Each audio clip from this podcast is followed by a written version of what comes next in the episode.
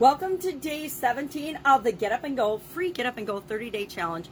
We're going to be talking about the SOAP framework with respect to our finances. Today we've talked about our S, the story, the situation we're in financially. We've talked about options. Yesterday we brainstormed options of what we could do to address the certain area or aspect of our financial situation that we want to address. Now I picked we had a bunch of storm damage at our house and so I want to have access. I want to be able to donate $10,000 to fixing the things that were damaged during the storm, things that aren't covered by insurance, things that aren't covered by other people. I wanted to be able to do that. Well, whenever I want to do something, I have to figure out where the money's going to come from. So I brainstormed a list of possible things that I could do with respect um, to my skills and abilities in order to get that money. And I came up with a list of them. And I'm going to teach you a, an a way to analyze an analyst an analytical way to compare alternatives so we can pick one, we can make a choice, and then we can move on and take action. The A for our SOAP framework stands for action. Nothing happens until we do something. We can think about something, we can plan something for decades. Some there's some things we think about and plan for decades. You know, think of people that plan their wedding. A lot of lot of people think about and plan their wedding for decades in their mind before they actually get into a relationship and get married. Same is true with everything and anything we do. We might spend a lot of time planning, but nothing happens until we find somebody to be in a relationship with and and uh, decide to commit to that relationship. So we're going to use a tool today called nominal group technique. Now I like to mix up the way I apply different tools to the S to the O to the A and the P throughout the framework. So last time we did this, I think I did it with respect to relationships, and I made this nice little graphic I'm going to show you, and then we're going to talk it through for our financial options. I'll share four options, and I'll walk through how we can do this. Now, nominal group technique, the word group is in it, because it's a great group decision-making tool. When my daughter was eight, she won a puppy from the Pheasants Forever uh, banquet, uh, a little black lab puppy, and she wanted to name that puppy, and I was in corporate America, and one of the strategies that I used to help people make decisions was nominal group technique. So I taught her at eight how to do this strategy and for the next three days, and it doesn't take three days, but it did for an eight year old and for her to come up with a name for her puppy. And what she did is she listed literally three pages of notebook paper of different name possibilities, and then she had each of the four of us in the family pick our favorites. I think we started out picking 10, our 10 favorites of the list, and that that narrowed her list down and we did that time and time again until she narrowed it down to two names, and then she finally picked the final name, which was Cola with a K for her little black lab.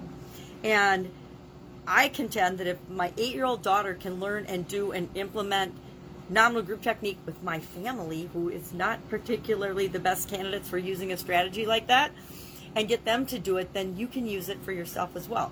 Now, it's normally done with a group and you have other people vote, but I found a way to make it so I can use it and I can do it by myself as well. So if you have other people that you can get to weigh in on it with you, like I'm going to do, I'll show you mine in a minute. Great. If you can't, what you can do is you can list your alternatives and then say, all right, on a scale of 1 to 10, I'm going to weight them. And then the one with the highest score is usually the one I go with. Or you can um, rate them in priority order five, four, three, two, one. This one we happen to have five options. I think this was for relationships and oh, I was dealing with enemies. This was a good one. I was saying, well, what do you do about enemies or haters? You can um, seek to understand. You can um, not care about it and realize it's not about you, not about me. Dig up dirt, forget it or you can learn NLP. Those were my options. I, I had a whole bunch of options, but those were the five I decided to look at and apply this strategy to. Well, seek to understand got the most points, and um, dig up dirt got the least. So the last thing I would do would be dig up dirt on other people because who cares? Who has the time and energy for that? But this is just shows you it's just a grid. So how did I set it up for this particular challenge with finances? Well, I, I looked at my options. I said, okay, what are the three or four that I most want to consider and, and most likely to consider? And the first one, I'll show you my little grid, which you probably cannot read, and neither can I without a magnifying glass. Um, me is, of course, me. I get the first vote. But then I'm going to actually ask three other team members or three other interested parties in this particular situation what they vote for. What is their their most important thing? And what I'm going to do in for normal nominal group technique is you take the number of options and you let everybody vote for the number of options minus one. So since there's four options, which are um, a service offer, um, long-term savings, dig into long-term savings, borrow or go into debt, or um, create a product offer. So a product offer, a service offer, debt, or uh, long-term savings. Dig into those, and we're going to vote.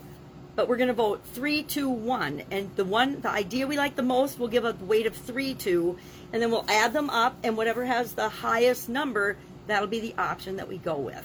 Because I'm not emotionally invested in which option we use. I can do any one of them. Um, I personally don't like the idea of going into debt whenever it comes to doing something like this, but if everybody else votes for that, we could do that as well.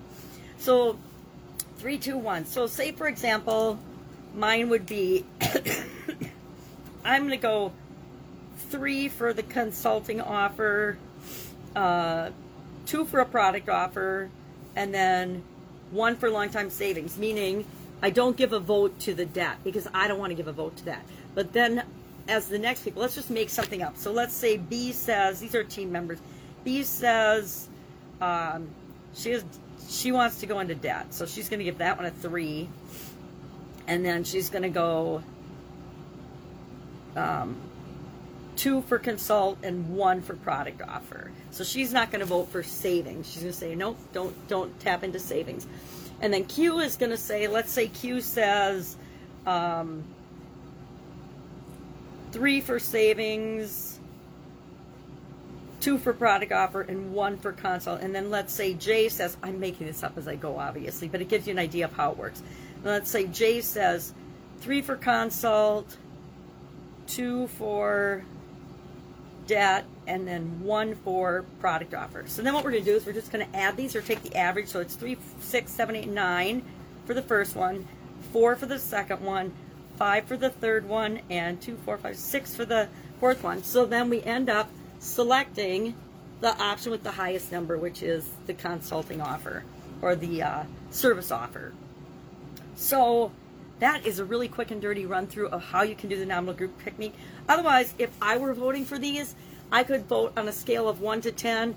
Oh, the service offer to me, that's that's and I can consider well uh, one through ten. I get to decide what that scale means. Ten being it's the most desirable, one being the least desirable. Well, to me personally, the least desirable is borrowing or going into debt. I don't want to do that. That's just my personal beliefs. I want to do something different. And so I, I can vote on a scale of 1 to 10. Well, the service offer would probably get a 9 or a 10. The savings would probably get a 2 or a 3.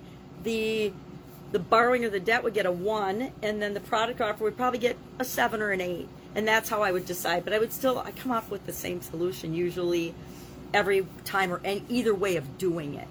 Questions? Hit me up, ask me on this. It's a great technique, a great strategy, especially when you have diverse options and a whole lot of people that have a, a, vested interest in it. But if it's just you, it helps you to just think about what's most important to you and make sure you're making your choice and your decision and choosing among the alternatives and then taking action on the one that's best for you. So, what are we going to do today? We are going to practice, try out this nominal group technique, try it on for size to analyze our alternatives. We're going to pick an alternative and we're going to take action one teeny tiny step of action toward the one that we select. And we're going to share in the comments below either that we did it, say done, took my action, because we're going to talk about it tomorrow, or we are going to um, actually, if we're brave, share the action that we took.